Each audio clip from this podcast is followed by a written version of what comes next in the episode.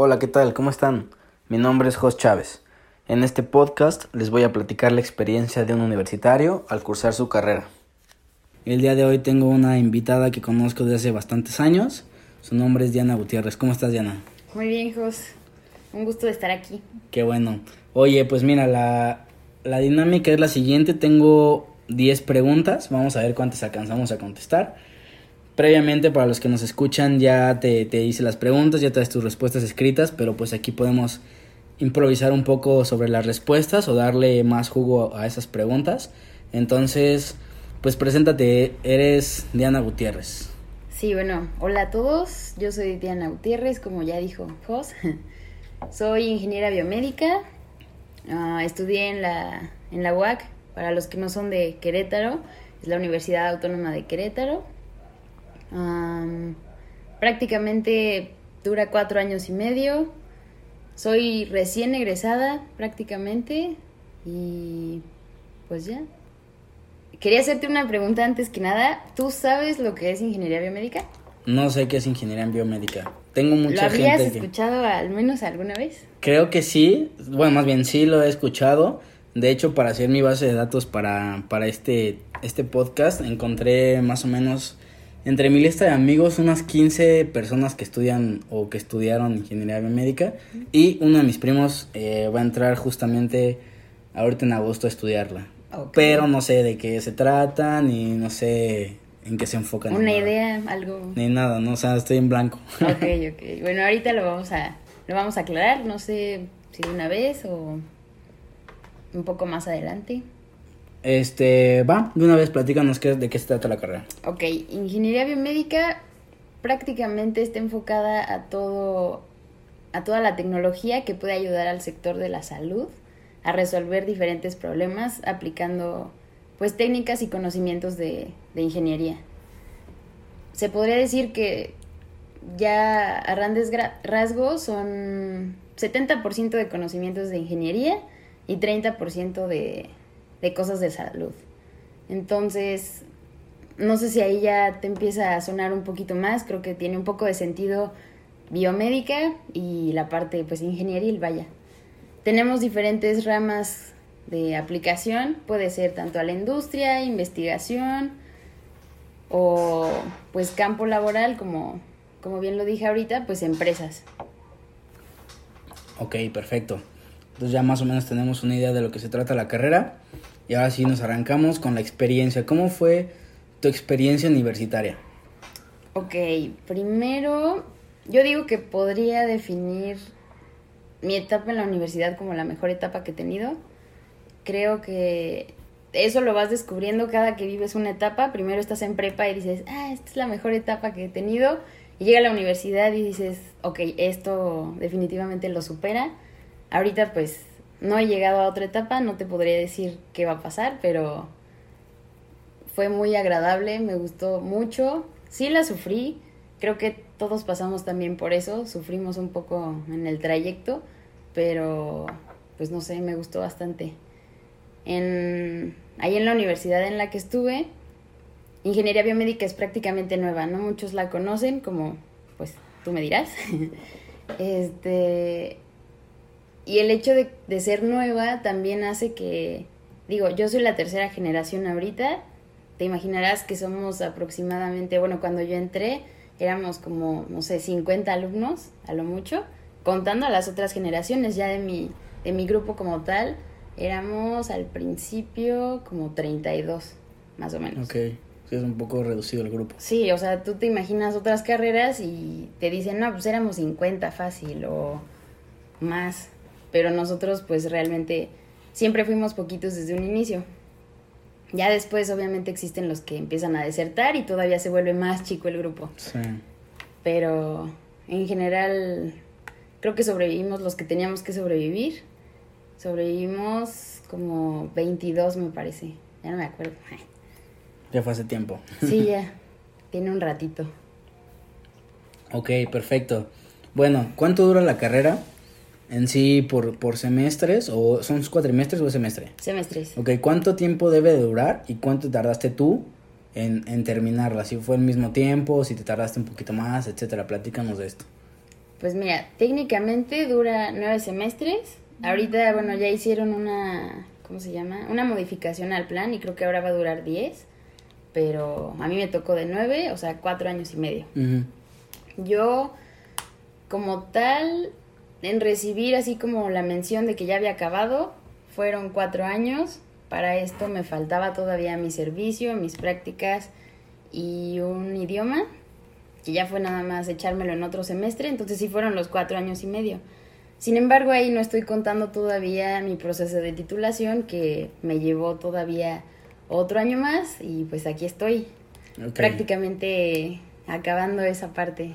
Y en previo... total se podría decir que son como cinco años lo que me llevó a mí. Y previo a la carrera, es decir, luego, luego saliendo de prepa, ¿entraste a la carrera o estuviste un año sabático?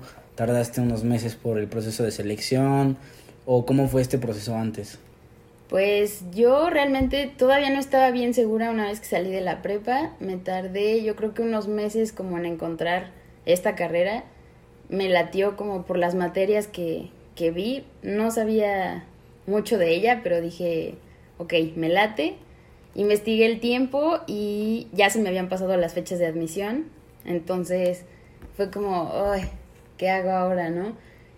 Y en ese momento como que me ganó la presión de decir, no, ya tengo que estudiar algo y busqué una alternativa y dije, ah, mientras, no tiene nada que ver, me voy a meter en ingeniería en sistemas computacionales. Estuve un semestre en eso, en la VM, y después llegó la, la, gran, la gran pregunta, ¿no? ¿Sigo en esto o pues, le intento en biomédica? Sí. Y para esto, pues, como que ya traía la espinita de biomédica y fue como, no, pues, ¿qué hago? ¿Estudio sistemas y después me especializo en biomédica o le entro de lleno a biomédica? aún sabiendo que era una carrera nueva y que pues iba a ser como un conejillo de indias, ¿no? Entonces había muchas cosas en la balanza que era como, híjole, ¿por cuál me voy? Al final dije, creo que lo que me gusta es biomédica, no voy a estar cuatro años esperando en sistemas y ya queriendo como ver cosas de, de biomédica. Entonces dije, no, me voy a cambiar y me voy a meter de lleno a eso. Y ya prácticamente fue un semestre en lo que estudié sistemas, después un semestre en lo que fue el proceso como de propedéutico y examen de Excova, le llaman. Y ya después ahora sí la admisión, que fue en agosto del 2014. O sea, si te esperaste un año, en teoría en decidir, bueno, en entrar a la carrera que realmente querías, ¿no? Ajá. Ok, ahora, ¿entre cuántas carreras tuviste que elegir? Digo, ya pasaste este ingeniería en sistemas y aparte pues la carrera que estudiaste, ¿hubo algunas otras opciones que a lo mejor te viste tentada que dijiste, ¿sabes qué? Me la voy a aventar o, o cómo las descartaste o si hubo más opciones? Porque a lo mejor pues sabes que pues solo tenía esas dos y era lo último que había. Pues, híjole, yo creo que sí hubo más opciones. Bueno, las bases siempre fue o ingeniería o medicina. Como que ya traía esa espinita desde antes en algún momento como que toda mi vista se nubló y con toda la experiencia también de la prepa que te hacen test vocacionales y esas cosas, me llegaron a confundir porque yo quería como prácticamente la respuesta de tú eres buena para esto, estudia esto. Y no es así, realmente no te dicen eso. A lo mucho te reducen opciones y te dicen, ok, como que tu perfil va más enfocado a área administrativa o a área ingenieril. Sí, es muy general. Exacto. Y a mí, ah, no quiero sonar modesta ni nada, pero en vez de reducirme las opciones, se abrieron como todas. Fue como, no, pues puedes elegir lo que sea. Y para mí fue como, ok, yo quería que me dijeran qué estudiar y ahora me dicen que puedo elegir cualquiera. Es como, ¿qué onda? Sí, o sea, en vez de reducir, vaya, las opciones, pusieron todas y ahí, ¿cuál eliges? Sí, no sabes si tienes más de 50 opciones, está cañón. Pero, pues al final como que, te digo, la espinita que ya traía inconscientemente de ingeniería y medicina fue como lo final. Y el hecho de un día así de la nada ver en, en internet un anuncio de ingeniería biomédica fue como, o sea, a ver, alto. ¿Esto existe de verdad? ¿Hay algo, hay algo que junta ingeniería y medicina, mis dos opciones. Fue como, no, esta es una señal ya. Me voy por eso. Súper. Eh, es muy importante eso, saber cuántas carreras o cuántas opciones tienes y al final de cuentas que te digan que eres bueno para todo es como, ok, gracias por nada, ¿no? Sí, o sea, está, está difícil y sobre todo también porque típico que hay compañeros los que te cuentan, ¿no? No, pues es que yo desde chiquito desarmaba cosas y las armaba o me metía a competencias de matemáticas y pues ellos obviamente ya traen algo desde antes de que van a ir a ingeniería, por ejemplo. O te dicen, no, es que, o sea, yo pinto desde que eras chavito y ya sabes que, se, o sea, que su rama es de arte o cosas así. Entonces, si eso no existe para ti, como que te frustra un poco decir, no manches, es que no soy bueno para algo en específico. Sí. Y, y pues sí, te topas como con el, chin, tengo muchas opciones, ¿ahora qué hago? Sí, claro. Súper. Bueno, a mí también me pasó eso y es horrible ese sentimiento de, pues sí, como tú dices, no ser modesto, pero tampoco, es como, soy bueno para todo, ¿no? Pero al final de cuentas también eres bueno para nada y, Ajá. y estás en el mismo lugar que, que como empezaste, ¿no? Ajá, no tienes ninguna, como que se neutraliza todo y sigues igual y es como, ok, pero ¿qué voy a estudiar? O claro. sea, no puedo decir, pues me voy a echar un año de cada, o bueno, voy a estudiar todas las carreras, obviamente no, entonces tienes que elegir una. Exactamente. Bueno, y, ya que entraste a la carrera, ¿tenías un conocimiento de las materias o tenías alguien que, que había estudiado eso y era egresado? Digo, tú fuiste la tercera generación de la carrera. ¿Era complicado encontrar a alguien o es complicado encontrar a alguien que se dedique a eso y probablemente tenga mucho éxito, ¿no?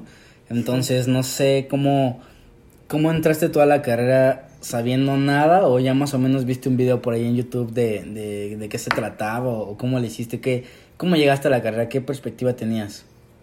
Pues para serte sincera, no sabía nada, literal nada más del milagroso anuncio que te digo que vi. Fueron las materias, me llamaron la atención así literal por el nombre, como que ya ni indagué más, solo fue como, ah, suena cool, suena cool, esto está, bueno, suena bastante complicado, pero me lo aviento, quiero aprender, quiero saber de eso. Y vaya, creo que ahí ya depende mucho de cada quien. En vez de decir que fue, vaya, el error de la universidad no darte esa introducción, creo que fue error mío. Pues confiarme de eso, creo que ya una vez que empiezas a crecer te das cuenta de que tú tienes que valerte por ti mismo y si te importa algo, pues tú tienes que entrarle y ponerte a investigar sobre eso que te importa. Nadie va a llegar contigo y te va a decir, ay, mira, ¿no te interesaría esto? Igual y hay casos en los que sí, ¿no? Y está muy cool, pero normalmente no es así. Tú tienes que estar... Sí, tienes que alimentarte por ti mismo y, y digo, ya, hoy en día hay mucha información en todos lados, pero sin nada como lo vivencial, o sea, la experiencia que alguien te dé o su punto de vista te puede cambiar totalmente la perspectiva y pues si no hay eso llegas totalmente en blanco. También fue mi caso cuando llegué a la universidad, así, así llegué, entonces pues fue, es muy complicado y, pues no hay manera, no sabes ni cómo salir de ahí, dices, ahora ya estoy aquí, pero pues ¿a dónde voy, no? Ajá, como que con una venda en los ojos y dices, bueno, pues voy a ver, a ver qué sale. Sí, a ver qué sale, exactamente. y bueno, ya viendo las materias, que pues fue algo de lo que te, te envolvió, ¿cuál de esas materias fue la más fácil y cuál la más difícil? Digo, tú sabes que en la universidad es totalmente diferente a, la escolaridad básica, que una materia la más fácil te la pueden hacer lo más difícil porque el profe es, es muy pesado, cualquier cosa, digo, pasa en todas las universidades, pero ahora sí, en tu caso particular, ¿cuál fue la materia que más se te hizo fácil y cuál la más, la más difícil? Híjole, hay mucho, hay mucho de que escoger ahí. Así como tal, fáciles, híjole. Ah, pues creo que todas tienen como su nivel de dificultad. Había unas, claro, que, que me gustaron más que otras. Desde el inicio, pues empiezas con, con cosas de tronco común de ingeniería, ¿no? álgebra, cálculo, eso creo que siempre, siempre me gustó. Sí me costó trabajo, pero pues vaya, ya con que te guste, como que siento que se te, se te hace un poquito más fácil. ¿Qué otras? Cosas de programación también no, como tal en mi carrera no profundizamos tanto, o sea, no soy una experta en programación, sin embargo, esa también, pues así como, como nos la dieron, creo que fue un enfoque bastante, pues acertado, entonces esa también la consideraría como fácil. Mm, anatomía y fisiología, pues era la parte de medicina que, que yo estaba buscando. Entonces eso también, a pesar de que sí cuesta trabajo aprenderte que, ¿cómo se llama la fisura que tienes en el hueso frontal del cráneo, no? O sea, sí te quedas así como, no manches, eso ¿a quién le importa? O yo en qué lo voy a utilizar, ¿no? Yo que no soy pues, médico, no voy a operar ni nada. Este, ¿a mí qué? Sin embargo, pues creo que ya el hecho de, de tener como esas materias de, de la salud, pues era como la, la emoción de decir, sí, esta es la parte de medicina que estoy viendo en mi carrera, ¿no? Claro. Entonces esa también, mm, obviamente conforme avanzan los semestres, te van tocando materias más difíciles. Uno diría, bueno, ya son más especializadas en tu área, te deben de gustar más. Sí, pero también se ponen más complicadas porque empiezas a englobar pues todos los conocimientos que ya viste desde antes, por ejemplo, ¿no? Primero ves circuitos y más adelante empiezas a ver ya como tal uh, bioelectrónica, donde tienes que armar, no sé, un... Nosotros hicimos un electrocardiógrafo, literal, te leía la señal de tu corazón y todo, y al principio como que ni te imaginas eso, ¿no? Tú cuando estás en la materia de circuitos dices, ay, por favor, nada más hay resistencias, voltaje, hacer tus circuitos en tu proto, o sea, X. Pero ya después te das cuenta de que puedes hacer algo grande de ahí y creo que, pues no sé, esa materia también me gustó, la de bioelectrónica justamente, por todos los retos que te ponen y que ya, pues acercan, vaya, al final de tu carrera y dices, ok, hasta ahorita que he logrado, bueno, ya nos pusieron a hacer un electrocardiógrafo, un pulsoxímetro, que es el que te mide la saturación de oxígeno, um, un electroestimulador, y aunque no lo llevas más allá, así como para decir, ay, aquí ya en mi casa tengo mi equipito que va a hacer eso, se queda vaya en un, en un circuito, pero tienes como la satisfacción de, yo hice eso. De que funciona, ¿no? Ajá, Finalmente y- ya lo tienes y funcionó y lo hiciste jalar y ya con eso. Exacto, es y el mismo tal vez que está en, o lo mismo que te miden en el hospital, su electrocardiógrafo es como, pues yo lo tengo aquí. Y nada más se ven cablecitos y todo el relajo, pero pues sí funciona. Entonces, no sé, creo que eso también es como algo muy padre. O sea, creo que mm, en vez de fijarte como en la, en la dificultad tal vez de muchos de los procesos, que sí lo sufres, ya ver el final creo que opaca como esa frustración de, de todo lo que tuviste que hacer. Entonces, aunque sean materias difíciles, ya que las superaste, dices, wow, o sea, Sí. lo logré y soy una fregona, un fregón, y pues te sientes realizado. O sea, el consejo sería guarden sus apuntes de todo el, de toda la carrera porque los van a ocupar más adelante. Sí, algo así, tal vez no tan literal, digo, hay gente que no apunta nada y es muy bueno como recordando todo. Sí. Sin embargo, pues tomen en cuenta que conforme avance la carrera, pues sí vas a ir ocupando muchos de esos conocimientos. Hay otros que no los vuelves a ver en tu vida, pero hay otros que, que de plano sí, sí se quedan ahí para seguir creciendo. Qué padre.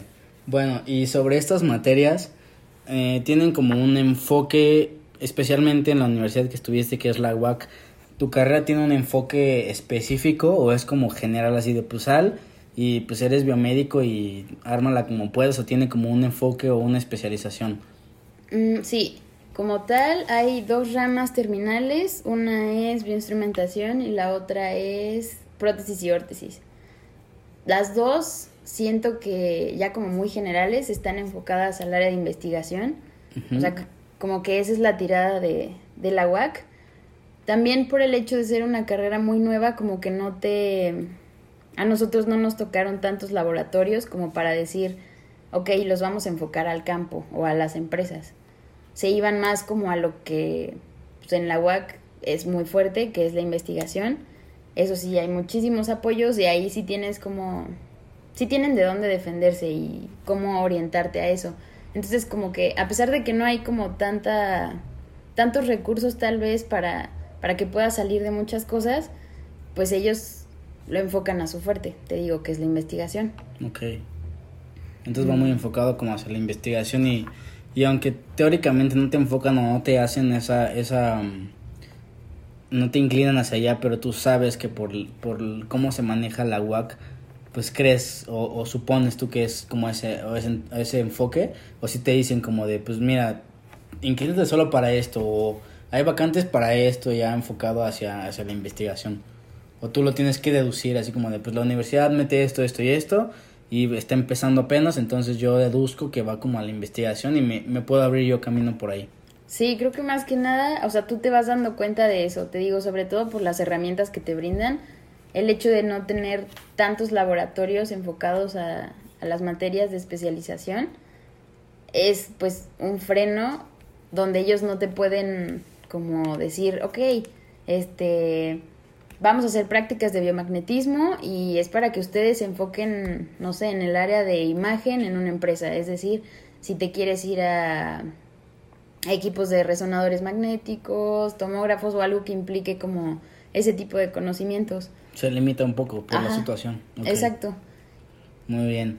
Bueno, ahora que dices que tu carrera eres la tercera generación, ¿verdad? Sí. Ok, ¿y qué decía, por ejemplo, tu familia, tus amigos cuando les decías qué querías estudiar? Finalmente tu familia pues es alguien que te va a apoyar siempre, ¿no? Pero pues no falta la tía que dice, ¿y eso qué es, hija? O que te dice tu, tus papás así como de, oye, pues, ¿y, qué se trata? Sabemos que nuestros papás son de una generación distinta, que tal vez tengan también la información a la mano, pero pues no la utilizan, ¿no? Y a lo mejor no absorben la información igual que nosotros.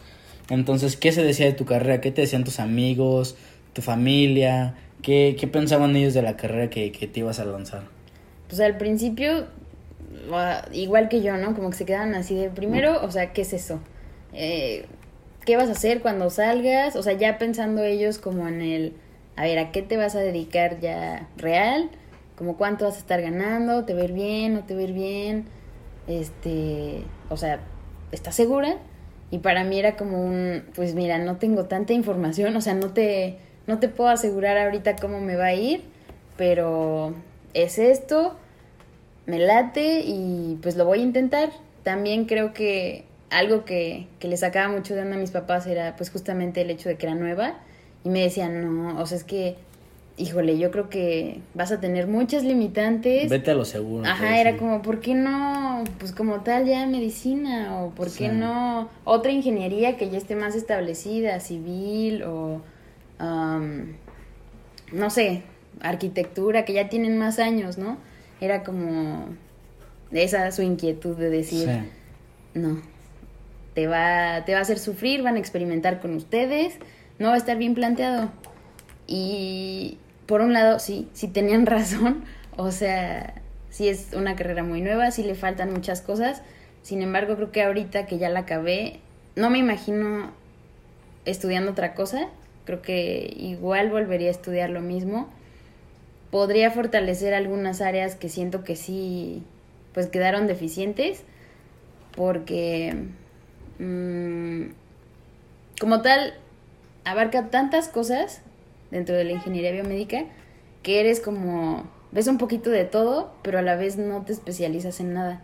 Entonces luego dices, híjole, o sea, es que soy ingeniero biomédico y podría meterme a cosas como de programación e irme con una empresa a desarrollar software, pero si llega un programador, pues al menos en el área de, exacto, en el área de programación me va a ganar. Pero ahí es cuando tienes como el otro lado de la moneda de que tú conoces un poco más el mercado, sabes hacia dónde viene aplicada esa programación, conoces pues el fin o los principios de, de los equipos médicos, es como unas por otras. Y ya como que explicándole eso a mis papás ya se quedaban como un poquito más tranquilos de, bueno, pues ahí tú verás, hasta eso que siempre tuve el apoyo de ellos y aunque tenían sus dudas, ellos decían, ok, lo que tú quieras. Sí, ya es, ya es muy, muy de los papás ese tipo de cosas, ¿no? Y es como su personalidad de, de apoyarte incondicionalmente, aunque no, aunque vean tu cara de no sé ni a qué voy, ¿no? Entonces, pues también eso tiene que ver con mucho con, con cómo te apoya tu familia y tus amigos, ¿no? Finalmente eso es, es muy importante. Este, ¿sufriste alguna crisis antes? Por ejemplo, estudiaste otra carrera antes, bueno, un semestre antes, durante la carrera también es como de que llegas en un punto y dices, em, este, siempre no. O, y final, cuando acabas la carrera que también tienes una perspectiva distinta, dices, a lo mejor pues ya cursé todas esas materias, pero pues no me acuerdo ni de qué, o sea, no sé nada, o a lo mejor, pues te cambia el panorama, ¿no? los tiempos cambian y, y, pues ya pasaron cuatro, cinco, más bien cinco años específicamente en tu caso, que pues, te cambió totalmente la perspectiva, cambió tu, tu ambiente, cambió toda la situación y pues también eso te puede pegar eh, eh, anímicamente, ¿no? ¿Qué crisis sufriste y, cómo, cómo las viviste? Pues ahí yo creo que sí, desde antes, claro, pues la presión, ¿no? Primero de elegir la carrera y aparte todos están sobre ti, amigos, familia, hasta quien no tiene nada que ver contigo te pregunta, ay, ¿qué vas a estudiar? Y tú así como de, es la pregunta del millón, pero creo, bueno, al menos como tocando ese punto, la presión o las expectativas siempre van a estar ahí, sobre todo en cada, cada etapa. Antes de que estudies algo, te están preguntando, ¿qué vas a estudiar cuando sales? ¿En qué vas a trabajar?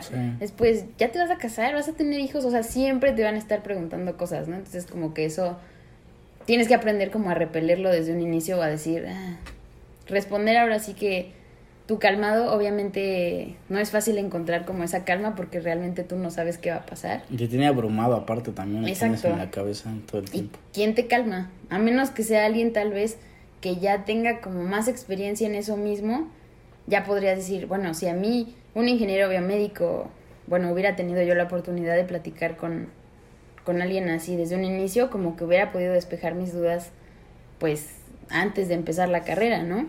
Sí. Pero pues luego está complicado. A mí en toda mi carrera no conocí a un ingeniero biomédico hasta, ¿qué será?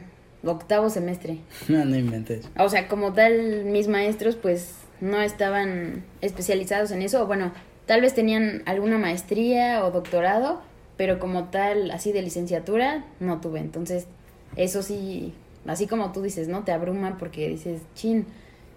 Y ¿quién me explica cómo va a ser todo esto si nadie ha tenido como la, el mismo caminito? Exacto. Sí, es complicado. Durante la carrera nunca sufriste así como de, ah, ya no quiero estudiar esto, o bueno, o sea, las mismas materias que te consumen de alguna manera u otra te motivan o, a la vez te desmotivan. ¿Tú cómo, cómo viviste esta parte?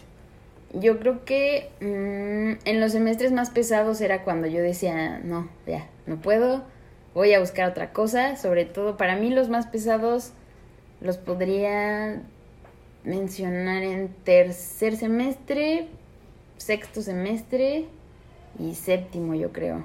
Fueron como los, los puntos donde las materias estaban más rudas. Y sí decía yo, no, o sea, es que ¿para qué estoy sufriendo aquí? ¿Por qué no busco otra cosa? Pero luego me quedaba pensando y era como, ah, ¿y cuál va a ser la otra cosa? Ya ah, llevo, ya empecé, ahora pues lo acabo.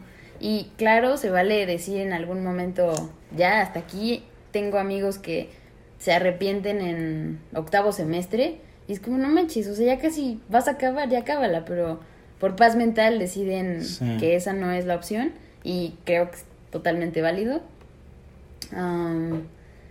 igual, también podría decir que cada semestre hubo esas pequeñas crisis como de, ay, si esto es lo mío o no es lo mío, por el hecho de pues ver que va a seguir algo todavía más difícil, ¿no? Sí. Cuando estás en algo difícil, tú dices, no, esto es lo más difícil que me ha tocado vivir. y en eso llega el siguiente semestre y dices, no, ahora esto es lo más difícil que me ha tocado vivir. Y siempre, creo que siempre es así. Entonces, ahí ya nada más creo que depende que, que realmente sí te guste. Yo por el hecho de, de no tener otra carrera que me llamara más la atención, pues opté por, por seguir y quedarme al final a ver qué resultaba. Creo que fue pues la mejor decisión porque si me gusta, amo mi carrera. Entonces, pues a pesar de todas las crisis, creo que nada más te queda, pues sí, acostarte un ratito, llorar tal vez y después levantarte y decir, ok, pero no me puedo quedar aquí, tengo que salir adelante, ya sea en lo mismo o cambiarme, pero pues moverte, ¿no? Sí, incluso yo creo que una baja temporal también es, sano, como de hoy, ¿sabes qué? Tengo mil cosas que se juntaron, pues es el momento de me voy a dar un semestre, un cuatrimestre, incluso un año, y las universidades creo que sí te, te apoyan en esa parte, entonces, pues sí, si es el caso, está, está, bueno, está bueno hacerlo. En, en tu carrera, ¿cómo se visualiza el campo laboral? Es decir, tus profes te decían así como de cuando lleguen a la industria, cuando lleguen a tal negocio, cuando lleguen a tal parte van a aplicar esto? ¿O cómo se visualiza ya en, séptimo, en séptimo semestre que ya más o menos, pues ya estás más para allá? ¿Cómo te, cómo te pintan el, el área laboral? Pues ahí más que nada, mm, te digo, como, como mi universidad está enfocada a la investigación, como que muchos trataban de de orientarte indirectamente a eso, ¿no? Era como, aplique este, este proyecto, salió una nueva convocatoria para desarrollar algo, este, pues ponte a pensar y desarrolla una idea y métela, o sea, como que todo iba encaminado hacia allá. No se hablaba mucho, eh, como tal, ya hablando de las del campo, por el hecho de que pues ellos no conocían realmente empresas o, a qué nos podríamos dedicar. Ellos sabían, vaya, la teoría, pero ya como tal la realidad, la práctica, pues, para ellos era desconocida. Entonces, pues tampoco es que te van a estar inventando cosas, ¿no? Diciéndote, ay, no, les va a ir súper bien, o esto que les estoy enseñando les va a ayudar y siempre lo van a ocupar. Obviamente, también hay muchos profesores que te juran y te perjuran que vas a ocupar la fórmula general. Toda tu vida. Exacto, y tú dices, no, pues ya tengo 24, 25 años y no le he vuelto a ocupar. Entonces de ahí es como muy, muy relativo. Sí.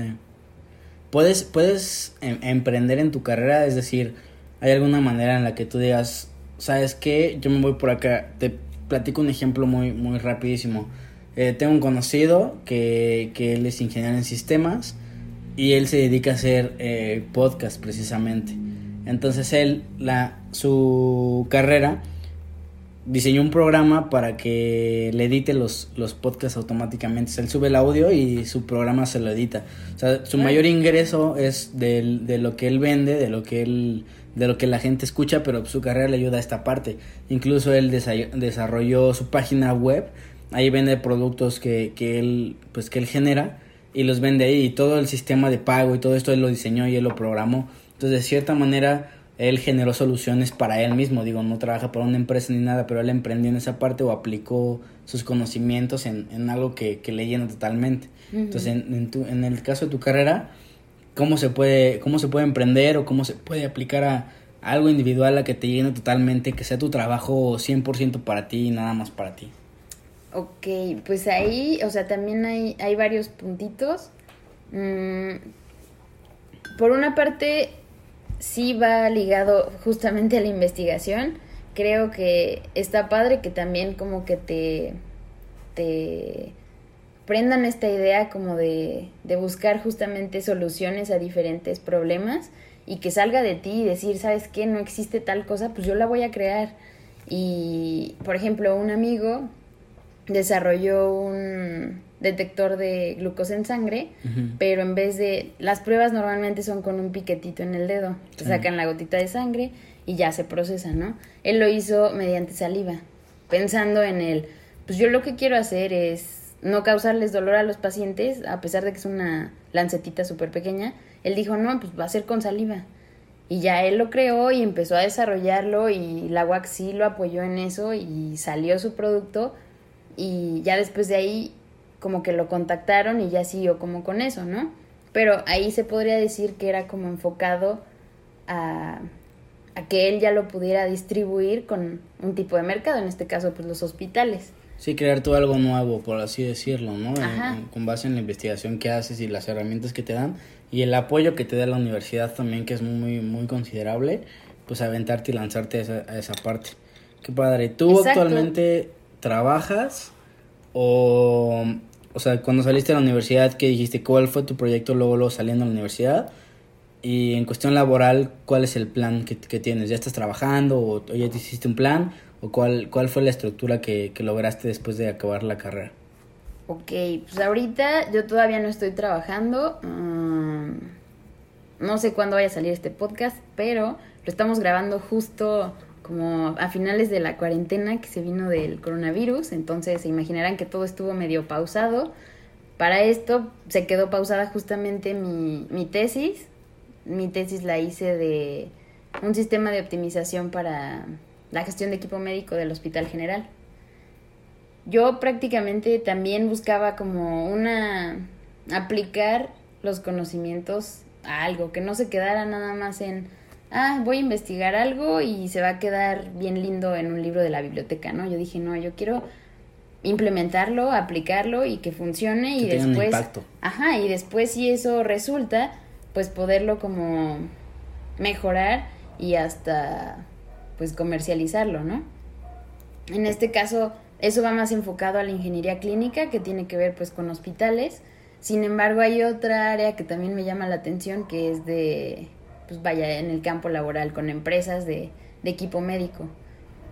El hecho de o bueno, a grandes rasgos, así como los, te voy a dar una analogía, así como los médicos curan pacientes humanos, nosotros biomédicos nos encargamos de arreglar los equipos y de que los equipos funcionen perfecto y si algo les duele, ir y resolverlo, ¿no? Y curarlos y que funcionen al 100. Entonces eso también me llama mucho la atención, creo que el aporte que tienes tú en ese aspecto también es bastante grande, hay veces que pues no se ve como más allá de lo que hacen los doctores, pero luego uno dice, bueno, ¿y cómo es que el doctor pudo resucitar a ese paciente? Ah, es que ocupó un desfibrilador. Y ya si te pones a pensar en todo lo que implica y en la física y en su principio de funcionamiento, dices, órale, o sea, sí tiene un trasfondo ahí bastante importante. Sí, que en este caso el médico supo cómo aplicarlo, pero pues todo el equipo tiene un, una historia y una investigación detrás, ¿no? Exacto, y puede que el médico ni siquiera sepa cómo funciona, pero a él le dijeron, eso reanima el corazón mediante un, una corriente, ¿no? Y ya él dice, ah, ok, la voy a ocupar para eso. Sí, lo ajusta ya a lo que necesita.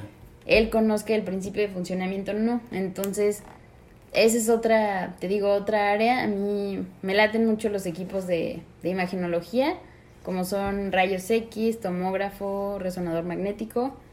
Me gustaría realmente especializarme en alguno de ellos y ser como, pues vaya, saber desde por qué va ese pequeño tornillito ahí donde va y pues estar ahí al pendiente de ellos. Ahora sí que, pues de si fallan, de si están trabajando bien, estar al pendiente.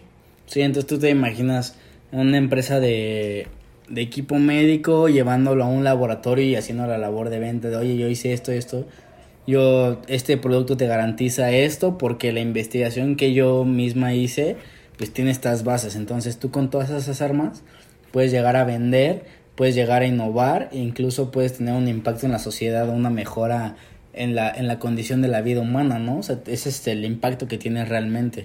Exacto, y puede ser desde que te contrate una empresa grande, hablamos de Philips, Dräger, General Electric, o hasta empresas pequeñas, o por ejemplo, tengo un conocido que él, como tal, no estudió biomédica, ya tiene conocimientos, vaya, son empíricos, todo lo ha obtenido de experiencia y se ha metido en esta, en esta rama y él creó su mini empresa y ellos están dándole servicio a muchos equipos, tipo igual tomógrafos, resonadores magnéticos, y ellos van y venden el servicio de mantenimientos preventivos y correctivos y pues, les ha ido bastante bien, o sea, es, es una idea pues padre porque a fin de cuentas es tu empresa y tú estás dando esos servicios. Claro, también pues hay que saberle, no es nada más así de decir de un día para otro, yo voy ahí y los claro, voy a tiene su trabajo detrás como todo, ¿no? Exacto, pero pues sí, te digo, también hay, hay varias, varias cosas en las que se puede pues sacar como ese provecho, ya sea en ventas, como mencionabas tú ahorita, eso pues también te deja bastante, estamos hablando de equipos que no valen dos pesos, entonces las comisiones son muy buenas ahí se gana bastante, bastante lana, es, es muy atractivo eso. Sin embargo, pues también tienes que tener como ese, ese don para, para las ventas, ¿no? Ok, que al final de cuentas es pues tu mismo producto. Yo creo que vender tu mismo producto te, te da un plus y te da una garantía de que lo vas a vender y te va a dar una satisfacción enorme cuando lo logres y de ahí vas a, a lograr muchas cosas grandes, ¿no? Exacto. Muy bien, Diana. Entonces, pues con esta información terminamos el podcast. Cualquier duda que tengan pueden contactarnos en nuestras redes sociales. Eh, estamos a sus órdenes y pues bueno, muchísimas gracias por escucharnos. Gracias Diana por, por tu aportación. No, gracias a ti por, por invitarme. Hasta luego, gracias. Gracias.